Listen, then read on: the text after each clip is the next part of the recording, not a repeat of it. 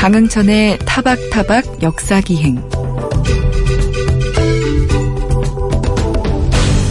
안녕하세요. 강흥천입니다. 오는 10월 24일은 국제연합일, 즉 유엔의 날입니다. 한때는 공휴일로 지정될 만큼 유엔은 우리와 밀접한 관계가 있는 국제기구죠. 그런데 요즘 세상 돌아가는 걸 보면 이런 의문이 듭니다. 거의 모든 나라가 참여하는 유엔 같은 기구가 있는데도 왜 국제관계는 종종 무정부 상태를 피하지 못하고 몇몇 강대국의 입김에 좌우되곤 하는 걸까요? 오늘 역사 여행지를 위한 안내서에서는 고려대학교 정치 외교학과 이신화 교수 모시고 이 문제를 한번 생각해 보도록 하겠습니다. 또 길에서 만난 역사 이야기에서는 히말라야 푸닐 전망대와 안나푸르나 베이스 캠프 트레킹 코스를 걸으면서 네팔인들의 산에 대한 신앙과 그들의 종교인 티베트 불교에 대해 알아보도록 하겠습니다. 아, 그리고 오늘부터는 MBC 라디오 가을 개편을 맞아서 타박타박 역사기행이 준비한 새 코너가 여러분을 찾아갑니다. 편안하게 쉬어갈 코너가 될 테니까 많은 기대 부탁드립니다. 잠시 후 오늘의 역사기행 시작하겠습니다.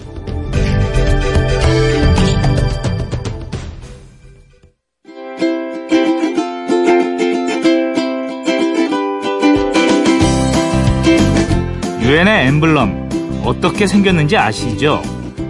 북극에서 본 세계 지도를 평화의 상징인 올리브 가지가 감싸고 있는 모양입니다. 유엔이 전 세계의 평화를 목적으로 설립된 조직이라는 뜻이죠. 이 같은 목적을 위해 전 세계 거의 모든 국가가 모여 있는 유엔. 그곳에서는 그동안 어떤 일이 일어나고 있었을까요? 역사 여행지를 위한 안내서에서는 오늘부터 2주 동안 유엔, 즉 국제 연합의 역사와 의미를 살펴보겠습니다. 고려대학교 정치외교학과 이신하 교수 나와 주셨습니다. 안녕하십니까? 네, 안녕하세요. 예, 반갑습니다. 제가 그 선생님을 한번 그 모신다고 해서 인터넷을 찾아봤더니 뭐 단지 교수를 이제 지내시면서 뭐 유엔에서 직접 그 일도 하셨더라고요. 네. 코피 아난 그 사무총장의 뭐 저 자문관도 하셨던 걸로 이렇게 돼 있기 때문에 단지 학문적으로뿐만 아니라 실무적으로도 그저 유엔의 속사를 좀 잘 아실 것 같아가지고 굉장히 도움이 되는 시간일 것 같습니다. 먼저 뭐 우리가 유엔에 대해서 사실 뭐 아는 것 같으면서도 사실 잘 모르니까 이 유엔이 어떤 곳인지 그 개념과 내력부터 좀 소개를 해주시죠. 네. 우리나라 말로는 국제연합. 네. 그리고 이제 유엔이 약자가 영어로는 이제 유나이티드 네이션스 United 그래서 이제? 네. 국가들을 국가들이 합치는 이제 그런 이미지가 예. 있겠죠. 이제 유엔이라는 게 이제 1, 2차 세계 대전의 참화를 막지 못한 네. 이런 그런 반성 이제 네. 그런 것부터 시작을 했고요. 그래서 사실은 유엔 헌장, 네. 유엔 헌장 서문에 제일 먼저 그 얘기가 나옵니다. 네. 그 아시겠지만 이제 국제 기구라는 거니까 네. 국제법이 제도화돼서 이제 예. 기구가 되는 거기 때문에 이런 국제법에 기반을 해서 만들어지는 게 기구니까요. 네. 그 유엔 헌장에 나오는 그 이념이 네. 이제 가장 어, 유엔 자체를 대변한다고 볼 수가 있겠는데요. 네. 이제 국제 평화와 안전을 유지하고 국가 간의 우호 관계를 유지하고 네. 이제 이러한 단순한 군사 정치적인 문제뿐만 아니라 경제, 사회, 문화, 인도적 문제 그리고 네. 또 인권 신장 네. 이런 것들을 이제 목표로 하는 것이 유엔이라고 할 수 있겠고요.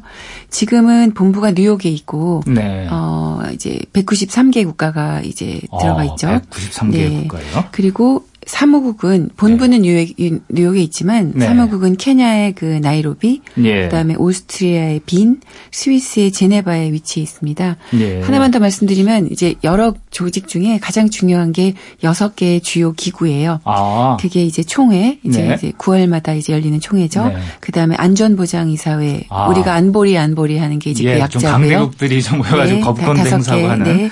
그 다음에 경살이라고 부르는 건 이제 경제사회이사국. 아까 말씀드린 아, 것처럼 네. 비정치적인 문제들을 예, 논의하는 곳. 그 다음에 신탁통치위라고 아, 신탁통치라는 기구도 있어요. 이제 유엔에서 이제 예. 처음에 여러 독립국가가 되- 생겼지 않습니까? 예, 예. 처음에 51개로 시작했다가 아, 예. 네. 근데 이제 1994년에 팔라우라는 섬이 독립하면서는 예. 사실상은 이제 실질적 기능이 사라진 유명무실한 네. 기구라고 할 수 있고 말씀드린 대로 헌장이 이제 바뀌어야 네. 기구 조직이 바뀌는 거니까 아하. 이제 명목상은 남아 있습니다. 예. 그리고 이제 사무국이 있고요. 예. 다섯 번째로 그 다음에 이제 마지막으로 하나만 뉴욕에 없어요. 그게 국제사법재판소입니다. 아, 그것도 유엔 산하입니까? 네. 네. 그래서 여섯 개, 총 여섯 개의 그 주요 기구 중에 이 국제사법재판소만 네. 헤이그에 있는데. 헤이그요? 네. 이러한 국제기구는 그냥 딱 만든다고 만든다기보다는 네. 그동안의 이런 역사나 예. 이제 그런 것들을 고려하는 경향이 많아요. 그래서 한 예로 이 국제사법재판소가 왜 헤이그에 있냐면 1899년이랑 그 우리 이준희 열사 가셨던 1907년 네. 그 두 차례 국제 평화회담이 헤이그에서 네. 만국 평화회의로 열렸었었고요. 그그 그 이유는 또 네덜란드지 않습니까 헤이그가 그렇죠. 거기 17, 18세기에 완전 히 해양 강국이었잖아요. 네. 그때 그 국제법의 아버지라고 불리우는 그로티우스가 거기서 탄생을 해요. 아, 네. 그로티우스라는 분이 그런, 네덜란드 분이군요. 네, 그래서 그런 상황 배경하에서 이제 네덜란드 헤이그에서 그 만국 평화회의가 열렸었고, 네. 그 다음에 또 그게 이제 연결이 돼서 국제사법재판소 굉장히 중요한 유엔의 주요 기구인데 네. 그것만 아직까지도 헤이그에 있습니다. 국제사법재판소가 또 이제 유엔 산하라는 것도 저는 처음 알았는데요.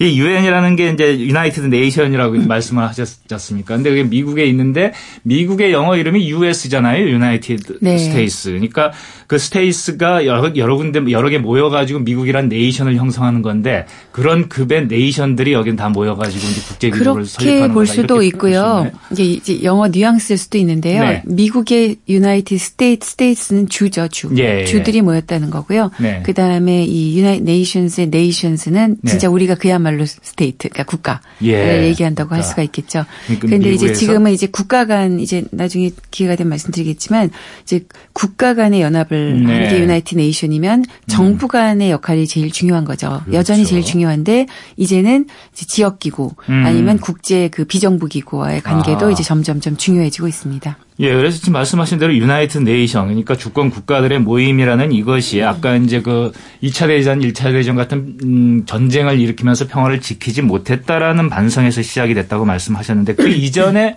제가 역사책에서는 국제연합 이전에 국제연맹이라는 게 있었다고 알고 있어요. 그게 1차 세계대전이 끝난 다음에 생긴 거죠. 네. 그것과의 관계는 어떻게 되고 그게 이제 국제연합으로 재탄생했다고 봐야 되나요? 아니면 이제 네. 다시 만들어지게 된 그 배경은 어떻게 됩니까? 그, 그 전을 잠깐 얘기 드리면 네. 이제 사람들이 이제 국제기구 유엔 하면 지금 말씀하신 것처럼 그런 네. 생각들을 이제 궁금해하죠. 네. 도대체 최초의 국제기구는 무엇이었냐. 네, 네. 그거에 대한 건 좀 논란이 있어요. 아. 왜냐하면 이제 어디서부터 그러니까, 음. 그러니까 3국 이상이 만나면 다자인데 그럼 그건 네. 다자 기구 아니냐 이런 얘기들을 많이 하는데요. 이제 많이들 그 나폴레옹 전쟁 아시죠? 그래서 그때 그걸 종식시키는 1815년 비엔나 회의. 그거를 이제 유럽 협조 체제라고 부르거든요.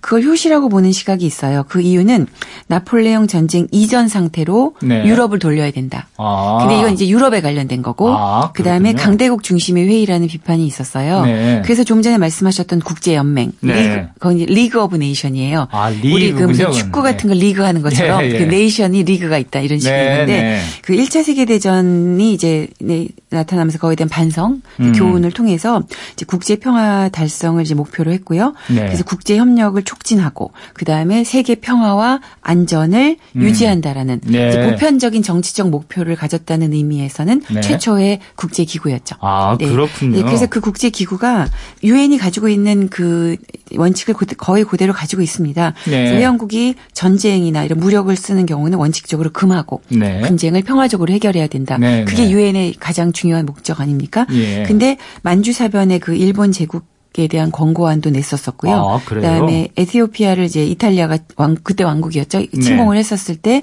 이제 그 경제 제재 같은 거를 했는데 음. 그게 좀 무력했죠. 무기력했었었고요. 아, 네.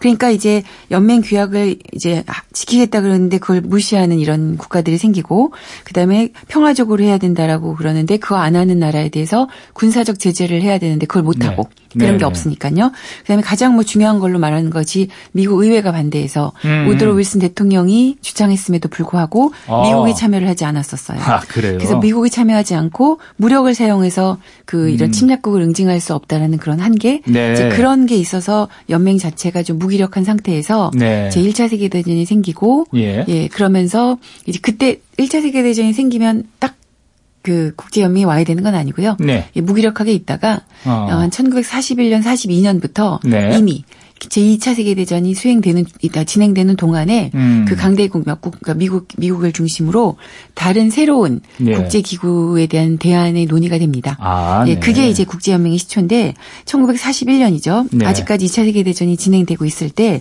그 United Nation이라는 말은 프랭클린 루스벨트 대통령이 처음 쓰신 아, 쓴 당시 말이에요. 미국 대통령이요? 예. 그래서 이제 윈스턴 처칠라고 이제 협력해서 그때 영국 수상이었죠. 주도해서 네. 26개 국가가 모여서요.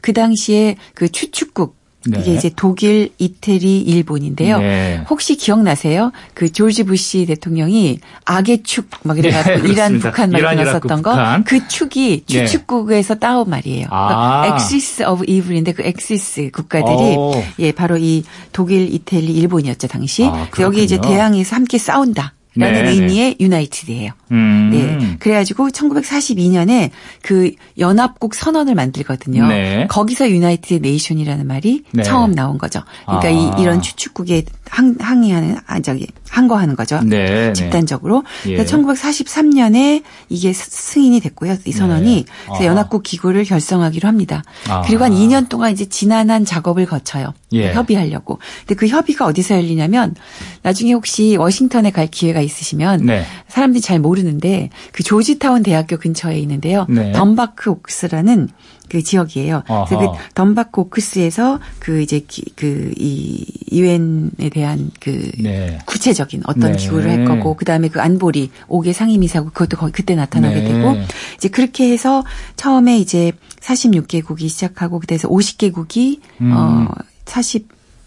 5년 6월인가 그때 이제 네. 이렇게 발족을 하고요. 폴란드가 아하. 뒤늦게 어 이제 조인을 해서 51개국이 1945년 10월 24일 날 어, 유엔을 발족시키고요. 그게 이제 우리가 아는 어, 유엔의 날이죠. 아, 그리고 실제적인 회의는 1946년 1월에 처음 런던에서 열리게 됩니다. 예, 그러니까 정리를 하면은 어 국제연맹이라는 것이 제1차 세계대전 이후에 탄생을 했고 그걸 주도한 사람이 미국의 이제 윌슨 대통령이었지만 미국은 거기에 참여를 안 하고 또 국제연맹은 의회가 반대했고요. 예, 예 네. 전쟁을 전쟁을 이제 억제할 수 있는 그런 무력이 이제 없다는 한계도 있고 여러 가지 문제가 있어서 제2차 세계대전이 일어난 후에 새로운 이제 국제기구를 미국이 주도해서 만들자 이렇게 해서 이제 2차 대전이 끝나갈 무렵부터 연합국들이 모여가지고 그 이제 뜻을 모은 것이 국제연합이다 이렇게 정리가 될 것 같은데 그렇게 보면 보면은요. 일단 국제연맹에 대한 반성도 있고 그다음에 제2차 세계대전이라는 게 뭐 어마어마한 인명살상을 가져왔던 인류의 비극 아닙니까? 이런 걸 보고 뭐 어떤 역사학자는 사실 인류가 평화라는 거를 그 전까지는 잘 몰랐는데 그 그러니까 전쟁이라는 것이 일상이라고 여겼는데 두 차례의 세계 대전을 거치면서 평화를 발명을 했다.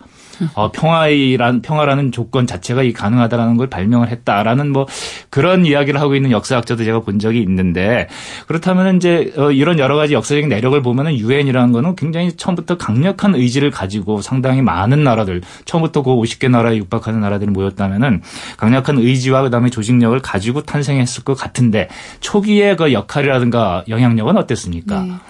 그, 그 잠깐 거기서 말씀드리면 네. 아까 제가 그 유럽 여기 협조 체제 얘기할 때 그게 네. 유럽 지역에 국한되어 있고 그렇죠. 강대국 중심이라고 말씀드렸잖아요. 네, 네. 그런 것들을 좀 희석시키고 싶어 했고 아하. 만국 평화 회의가 있었듯이 네. 1, 2차 세계 대전 이후에도 물론 평화라는 것이 있었지만 네. 그 평화에 대한 의지, 국가의 네. 협력을 그냥 우리 협력하자라고만 말해서 협력이 되는 게 아니잖아요. 그렇죠. 그래서 협력을 소위 말해서 제도화시킨 거죠. 음. 국제법을 토대로 이제 그런 의미에서 국제 연맹도 의의가 있었고 이제 국제 연합 유엔은 이제 그걸 더 반성하는 의미에서 네. 저더 실패를 반성하는 의미에서 만든 거니까 조금 더 공고해진 거는 사실이죠. 네. 그리고 이제 거기에는 특이사항이 일국 1표제였어요. 아하. 아무리 작은 나라라도 예, 예. 일국을 그러니까 이제 월드 저 세계은행이나 이런 IMF 이런 경우는 돈을 좀 많이 내는 이런 영향력 있는 네, 사람들이 네. 조금 더 영향력이 있는데 음. 이 유엔은 일국 1표제입니다.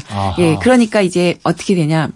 좋은 면도 있지만 음. 그 당시는 이제 초기에가 냉전의 서슬이 8월 때 아닙니까? 예, 예. 그러니까 미국하고 소련이 예. 신생 국가가 태어날 때마다 음. 이제 뭐 물량 공세를 피기도 하고 아, 뭐 무기를 내주기도 하고? 그렇죠. 네. 왜냐하면 일국 일표니까요. 네, 네. 예. 그리고 이제 그큰 전쟁은 막기 위해서 네. 대리전 같은 게 나타날 수도 있는 아, 거고 네. 그 중에 하나가 이제 이제 한국 예, 전쟁 대표적이었다고 볼 수가 있겠죠. 그런데 초기의 유엔 역할도 그렇고 지금도 마찬가지지만 어디까지나 이건 국가들의 연합체고요. 네. 그리고 절대 권력을 가진 국가라는 건 없기 때문에 네. 일국 일표라고 만들었지만 결국은 강대국 중심으로 나, 타날 수밖에 없고요. 네. 그 강대국 중심이라는 게 말씀드린 대로 안보리 예. 상임이사국인데 그 상임이사국은 일단 미국, 네. 그다음 당시의 소련, 지금은 러시아로 바뀌었고요. 그렇죠. 그다음에 중국, 네. 중국은 처음엔 대만이었습니다. 아, 그러다가 그렇죠. 이제 그렇죠. 국민당이 이끄는 예, 예, 자 유중국. 네, 우리가 그렇게 그러다 이제 닉슨 대통령이 이제 방중하면서 네. 정상화되고 그러고 이제 우리가 알고 옛날에 자라올 때 중공이라고 알았었던 네. 지금의 중국, 예, 중국이 이제 이 자리를 차지하면서 대만은 쫓겨나게 되죠. 네. 예, 그 중국, 그다음 에 영국, 프랑스 전통적이었었던 강국 예. 그 다섯 개 국가가 이제 있고 그 다섯 개 국가가 음. 하나라도 그 거부권을 행사하면 네. 이루어지지가 않아요, 뭐가. 네. 예, 그래서 한국 전쟁 같은 경우는 소련이 음. 이제 기권을 했기 때문에 이제 네. 어 됐었던 이제 여러 가지 설이 있지만 이제 예, 그렇게 돼서 가능한 거지. 네. 미국과 소련의 거부권 행사, 특히 소련이 거부권을 많이 행사했었거든요. 예. 그래서 그냥 유엔이 기능이 거의 마비되었었다라고 보는 경우가 있고요. 아, 그래서 소련이 붕괴되고 음. 그 이제 처음에 음. 이제 채, 처음에 이제 탈냉전 시기가 이제 도래했었을 때 네. 유엔에 르네상스가 왔다라는 아. 얘기를 했었었던 이유도 네. 바로 이 냉전기에 음. 이렇게 그 거부권 행사가 네. 많았기 때문에 예. 제대로 안보를 아. 지키지 못했다라는 그런 게 있고 아하. 또 하나 주목할 거는 1948년에 시작된 유엔 평화 유지 활동입니다. 네. 우리나라도 뭐 이라크나 동티모르나 예. 그 레바논 이런 데 가, 서잘 아시죠. 그렇죠. 근데 그 유엔 평화 유지 활동은 네. 아이러니하게 그 que 집단 안보 체제라는 게 그 안보 그 우리가 유엔이 예. 평화와 안전을 유지하는 세계 평화와 안전을 유지하는 가장 중요한 요소임에도 불구하고 네. 이 거부권 때문에 아. 한국 전쟁에서 냉전기에는 딱 한 번 사용됐어요. 아, 그리고 그래요? 탈냉전기 지금까지까지는 딱 두 번이에요. 그게 언제냐 음. 91년 걸프전 때. 네. 이라크가 쿠웨이트 침공했을 때 그렇게 집단 안보 체제를 음. 통과시키기가 힘들어요. 네. 반면에 평화 유지 활동은 음. 아까 말씀 드린 대로 헌장에 없어요. 아, 왜냐하면 1948년에 네. 이스라엘 건국을 둘러싸고 그걸 반대하면서 중동에서 일어난 최초의 전쟁을 어, 네. 관리하고 그 음. 이제 휴전 협정을 관리하기 위해서 최초로 만들어진 이후에 네. 70여 개가 그 평화 유지 활동은 있거든요. 그러니까 아. 오히려 현, 헌장에 없는 예. 이 평화 유지 활동이 그 유엔의 평화와 안보를 하는 행동으로서는 가장 활발하게 이루어지고 있는 것이라고 보는 이제 그런 상황입니다. 그러네요. 좀 아이러니하네요. 네. 그러니까 그 강력한 기구를 가지고 있고 강대국들이 참여하고 있는데 오히려 강대국들의 어떤 이제 파워 게임 이런 데 좀 휘말렸다고 그래야 되나? 뭐 이제 거부권 행사에도 그런 문제들이 이 게재가 되는데 도리어 헌장에 없는 평화 유지 활동이 지금까지도 유엔의 어떤 그 존립 뭐 근거랄까 이거를 오히려 더 보장을 해주는 그런 거라는 거는 재미난 사실인데요. 그렇게 말씀을 듣다 보니까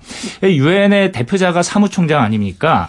우리나라도 얼마 전까지 이제 반기문 이제 유엔 사무총장을 배출한 나라이고 하지만은 이 유엔 사무총장이 정확하게 어떤 지위에 있는지 어떤 역할을 하는지는 잘 모르는 것 같아요. 뭐 어디서 보니까 가장 불가능한 직책이다. 세속 교황이다. 그러면 이 두 가지는 약간 좀 충돌하는 개념인데 정확하게 유엔 사무총장은 어떤 일을 하는 사람이고 어느 정도의 지위를 가지고 있는지 그것도 좀 궁금해집니다.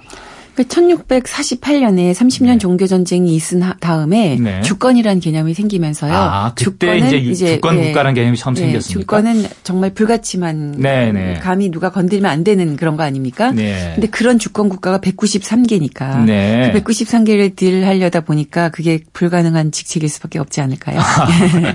예, 그리고 아까 제가 6개 주요 국가 중에 아, 주요 기구 중에 유엔에 사무국이 들어가 있다 그러지 않았습니까? 예, 그렇죠. 그 사무국의 수장이 그 사무총장이에요. 아, 그렇다면은 네.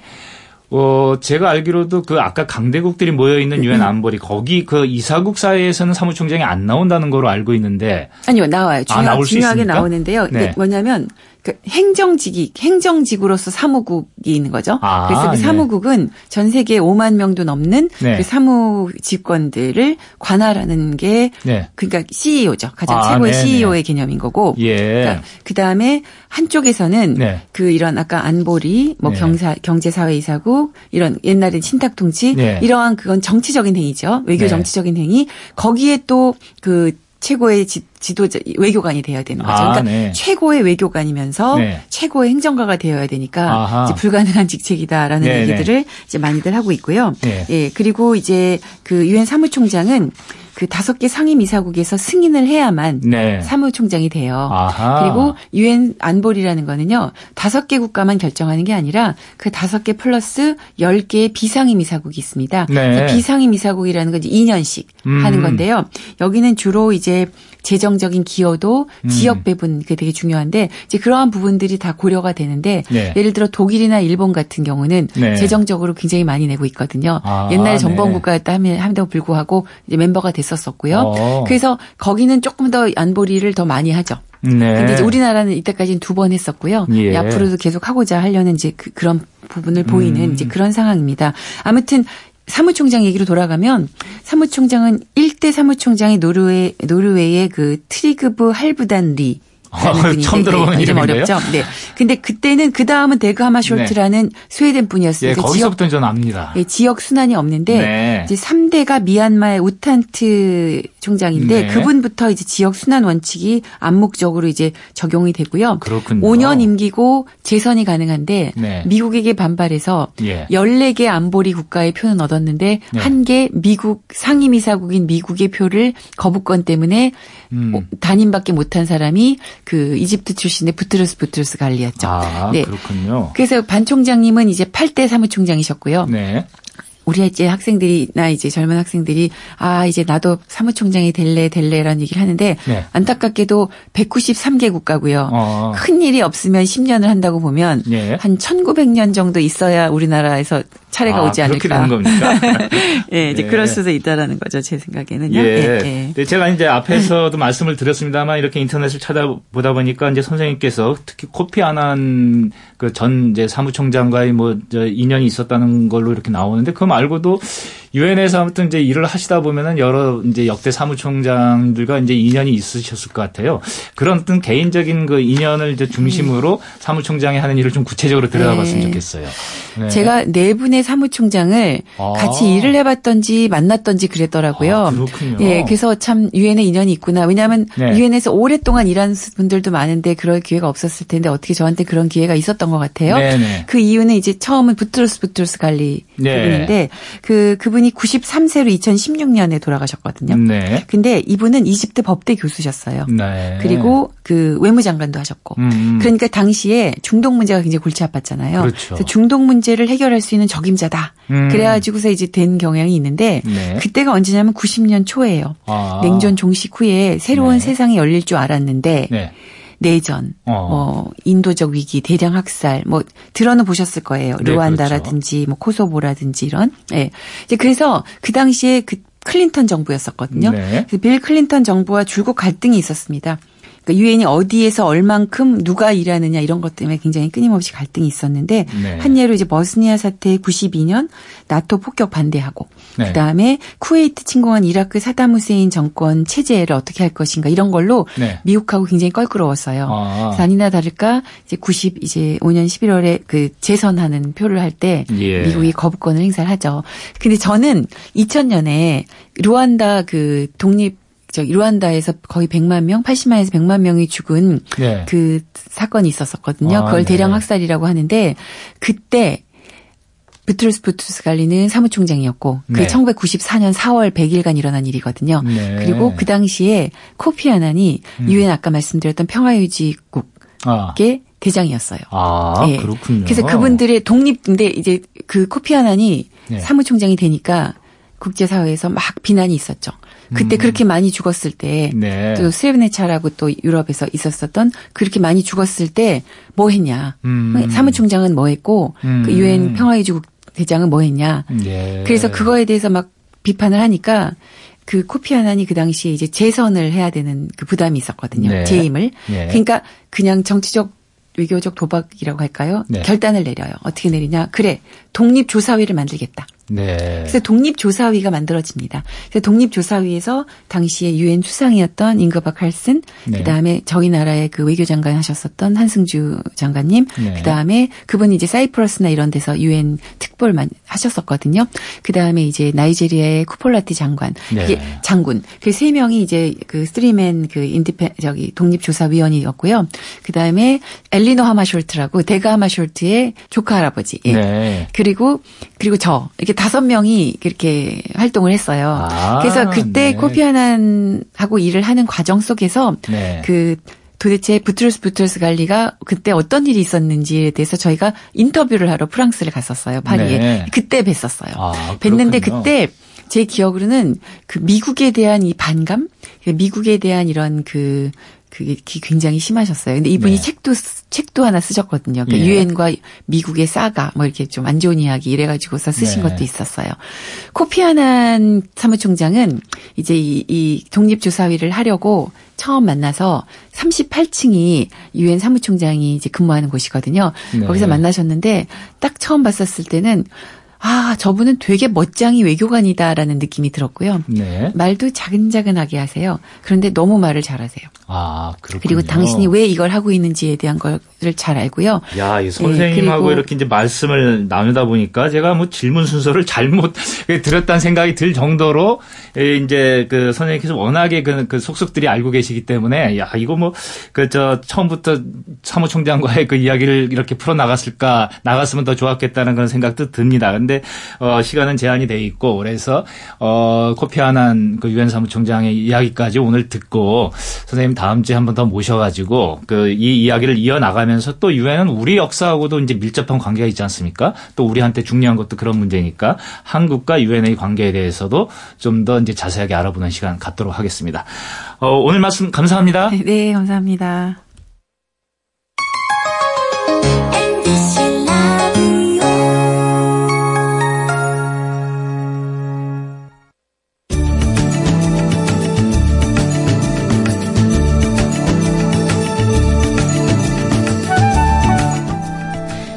타박타박 역사 기행 코너 속의 코너 타박타박 음악 기행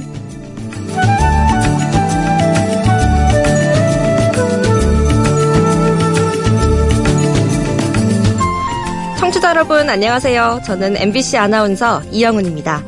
갑자기 진행자와 다른 목소리가 나와서 많이 놀라셨죠? 오늘부터 제가 타박타박 역사 기행의 코너 속 코너 타박타박 음악 기행을 진행하게 됐습니다. 타박타박 음악 기행은요, 역사 여행 중간에 잠시 음악 여행하는 시간 가져보려고 합니다. 역사 속 이번 주에는 어떤 사건이 있었는지, 또 이와 관련된 노래는 무엇인지 함께 들어보는 시간인데요. 예를 들어서 오늘이 10월 21일 일요일이니까요. 예전에 10월 15일부터 10월 21일까지 어떤 특별한 사건이나 노래가 있었는지 한번 알아보는 거죠. 이해되시죠? 그럼 오늘은 1923년으로 한번 가볼까요?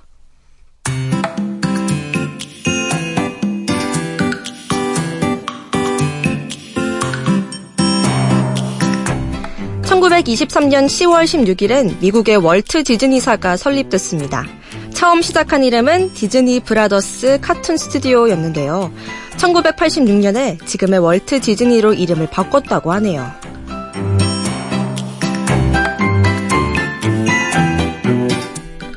월트 디즈니 하면 맨 처음 떠오르는 것 역시 미키마우스죠.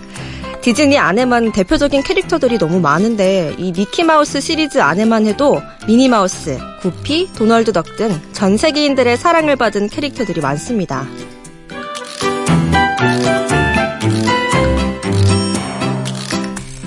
또 장편 애니메이션 영화들도 생각나는데요. 디즈니는 첫 장편 애니메이션 백설공주와 일곱 난쟁이를 1937년에 세상에 내놨고요. 특히 90년대엔 미녀와 야수, 알라딘, 라이온킹 등을 연달아 히트시켰습니다. 몇 년 전 레리꼬 레리꼬 열풍을 일으킨 겨울왕국도 디즈니의 작품이었습니다. 2009년엔 마블 엔터테인먼트까지 인수하면서 전 세계 영화 시장에 큰 손자리를 굳건히 지키고 있습니다.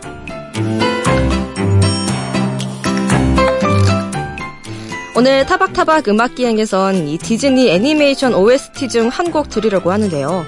영화 알라딘의 OST였죠. 피보 브라이선 리즈나 벨의 A Whole New World입니다. 노래 들으시고 계속 타박타박 역사기행 함께 해주시고요. 저는 다음 주에 뵙겠습니다. 지금까지 아나운서 이영은이었습니다. 고맙습니다.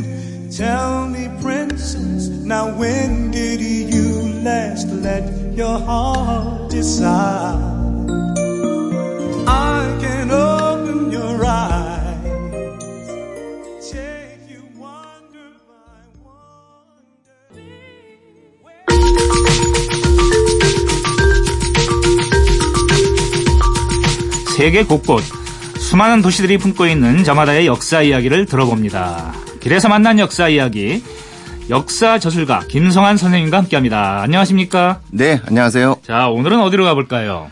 예, 최근 네팔 히말라야에서 어, 조난 사고가 있었습니다. 네, 그렇습니다. 우리나라 산악인 5명 그리고 현지 네팔 세르파의 4명이 목숨을 잃었습니다. 네. 에, 그 희생된 분들을 추모하면서 어, 그분들이 오르고자 했던 이제 구르자 히말 이라는 예. 봉우리를 가까이에서 볼 수 있는 트레킹 코스를 한번 가보겠습니다. 아, 예. 그렇습니까? 예, 푸닐 전망대와 안나푸르나 베이스 캠프라는 코스인데요. 네. 그것을 걸으면서 네팔 사람들의 산에 대한 생각, 또 네. 그들이 산에 대한 신앙, 에 대해서 알아보겠습니다. 아, 그걸 알아보면 그 그분들의 고귀한 희생이 어디에서 비롯됐고 그분들이 왜 산을 오르려고 했는지를 우리가 좀 더 쉽게 이해할 수 있을 것 같습니다. 자, 구르자 히말이라고 말씀을 하셨는데 이게 뭐 히말라야의 그 히말과 연관되는 것 같아요. 어떤 산인지 설명을 그렇습니다. 히말은 원래 눈이란 뜻이거든요. 네. 그러니까 눈 덮인 만년설이 덮인 산들을 대개 히말이라고 부릅니다. 네, 네. 어, 네팔은 히말라야 산맥이 그 나라의 줄기를 이루고 있는데요. 네. 크게는 어, 두 지역으로 나뉩니다. 수도 카트만두를 중심으로 해서 동쪽에는 에베레스트 산이 있고 네. 그 여러 봉우리들이 모여 있기 때문에 거기를 에베레스트 산군이라고 음. 부릅니다. 그리고 어, 카트만두를 중심으로 서쪽에는 안나푸르나 라는 산이 가장 유명하거든요. 네. 그 주위에 있는 산들을 다 묶어서 안나푸르나 산군이라고 부릅니다. 아, 그렇게 부르는군요. 예, 예. 그런데 그 안나푸르나 산군 바로 옆에 규모가 작은 산군이 또 있습니다. 네, 이거를 네. 다울라기리 산군이라고 부르는데요. 네. 이 구르자 히말이라는 봉우리는 이 다울라기리 산군에 속한 비교적 낮은 봉우리입니다. 예. 그다음에 이 트레킹이라는 거는 지금 선생님께서 말씀하셨습니다마는 어, 비교적 안전한 산행으로 이렇게 짐작이 되는데 말씀입니다. 푸닐 전망대라는 곳은 어떤 곳입니까? 예, 그러니까 이름이 전망대 그러니까 아뭐 네. 그냥 가볍게 오를 수 있는 곳이다 이렇게 생각할 수가 있는데요. 그렇죠. 실제로는 그렇지는 않습니다. 당일로 네. 갈수 있는 것이 아니고요. 네. 최소한 3일 내지 4일 동안의 등정 기간이 어이구. 필요합니다. 그리고 네. 정상의 높이는 해발 3,200m입니다.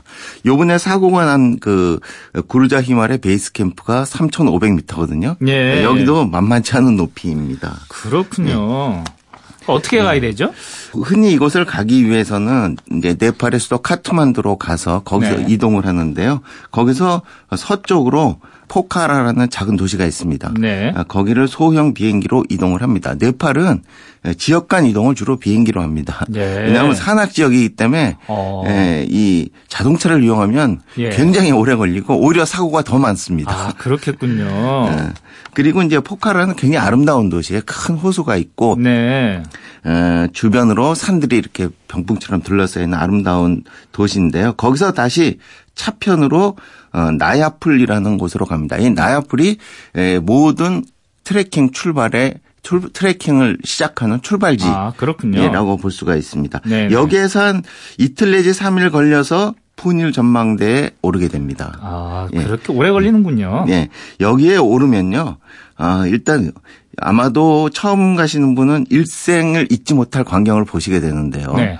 그러니까 이 안나푸르나 산군에 속한 여러 봉우리들 네. 만년설에 뒤덮인 하얀 봉우리들이 네. 왼 지평선의 왼쪽 끝에서 오른쪽 끝까지 진짜 아. 병풍처럼 쫙 펼쳐집니다. 아, 그래요? 아, 예, 그래서 뭐 이제 보면은 가장 왼쪽으로는 그 예. 다울라기리 산군에서 가장 높은 다울라기리 봉우리 그리고 그 옆에 작은 것들이 아마 예. 요번에 사고가 난 그 구르자 희말일 겁니다. 네, 그리고 네. 정면으로 보이는 것이 안나푸르나 어, 산군의 봉우리들입니다. 아, 안나푸르나 네. 여러 봉우리가 일봉, 이봉, 남봉 뭐 이런 게 있는데요.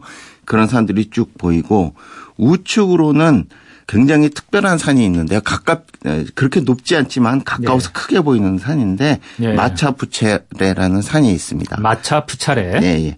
영어로는 Fishtail이라는 애칭으로 불리는데 이거는 물고기 꼬리. 그래서 물고기 꼬리가 하늘을 향해서 서 있는 것 같은. 어, 산이 그렇게 생겼어요? 예, 아주 특이한 형상입니다. 근데 예. 예 이게 더 특별한 거는 이게 7,000m급 봉우리인데요. 예. 어, 아직 네팔인들이 이 산을 굉장히 신성시합니다. 그래서 예. 아직까지 이곳은 정상 등정이 허가된 적이 없는 미지의 봉우리로 남아 있습니다. 예, 선생님께서 너무 생생하게 설명을 해주셔가지고 이건 그야말로 저 같은 사람한테는 고문입니다. 이건 눈으로 봐야 되는데 보지는 못하고 또 하나 말씀을 하셨어요. 안나 푸르나 베이스 캠프 트레킹. 예. 여기는 푸닐 전망대보다는 난이도가 높은 곳입니까? 훨씬 높습니다. 네. 이곳은 그 아까 말씀드린 나야풀리라는 곳에서 네. 한 6일 정도 끊임없이 걸어야 도착할 수 있는 곳입니다. 아, 이거 일주일을 그냥 꼬박 걸어야 그렇습니다. 되는 거군요. 그러니까 이 베이스 캠프라는 것은 안나 푸르나 정상을 등정하는 등산가들이 처음 시작하는 지점이라는 거죠. 네. 트레킹은 바로 그 시작 지점까지만 가는 그런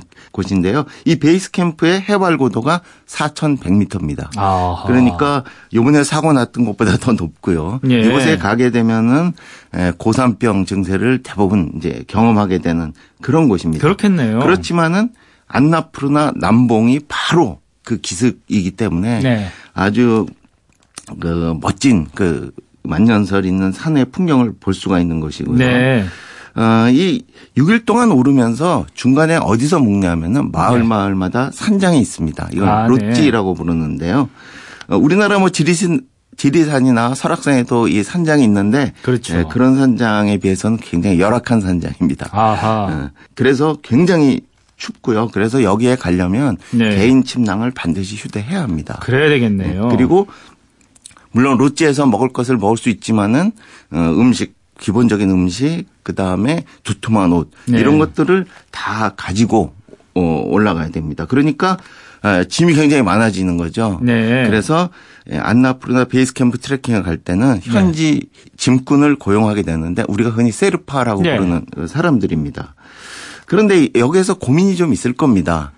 일부 서양 사람들은요. 네. 이, 이 산을 오르는데 귀족처럼 네. 일꾼들을 부리면서 올라가는 것은 옳지 않다. 그래서 네. 직접 산더미 같은 배낭을 직접 올라오는 사람들을 볼 수가 있어요. 네. 그런데 이 세르파족은 네팔에서 음. 어, 단순히 짐꾼이 아니라 그 인도의 카스트 제도가 있지 않습니까? 이것도 네. 인도 문화권인데요. 일종의 카스트에 속하는 사람들입니다. 아. 그래서 다른 직업을 가질 수가 없고 아하. 오로지 등산객을 위한 짐꾼으로서만 생계를 이어나가고 있는 사람들입니다. 예, 예. 그러니까 어, 그 사람들의 일자리를 보장해주는 측면에서 오히려 음. 고용을 해줘야 한다. 이런 음. 주장도 만만치 않거든요. 그러니까 그 사람들에게 일자리를 주는 거지 그 사람들을 괴롭히는 게 아니기 때문에 그렇습니다. 뭐 현지 사정을 생각을 해야 된다는 그런 말씀이신 것 같은데 아까 말씀하시기를 마차 푸차레 이거 Fishtail 음.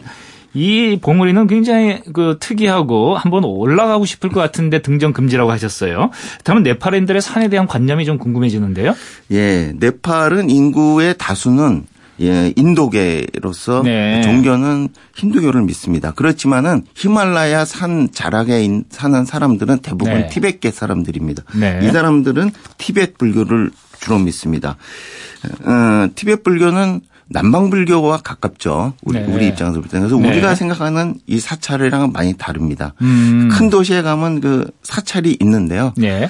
아주 가장 다른 점은 가면 마니차라고 해서 둥근 원통이 있어서 이렇게 돌리도록 되어 있습니다. 네, 예. 아, 그렇지만은 트레킹 도중에는 사찰을 만나기는 어, 쉽지 않고요. 보통 마을에는 불탑이 있습니다. 네. 이 불탑이 예, 이제 초르텐이라고 말하는데요. 네. 어, 이건 우리나라 불탑은 되게 사각형 모양을 하고 있지 않습니까? 예. 여기는 기단은 사각형이지만 몸체는 예. 둥근 아하. 모양을 하고 있습니다. 그래서 우리랑 다르고요.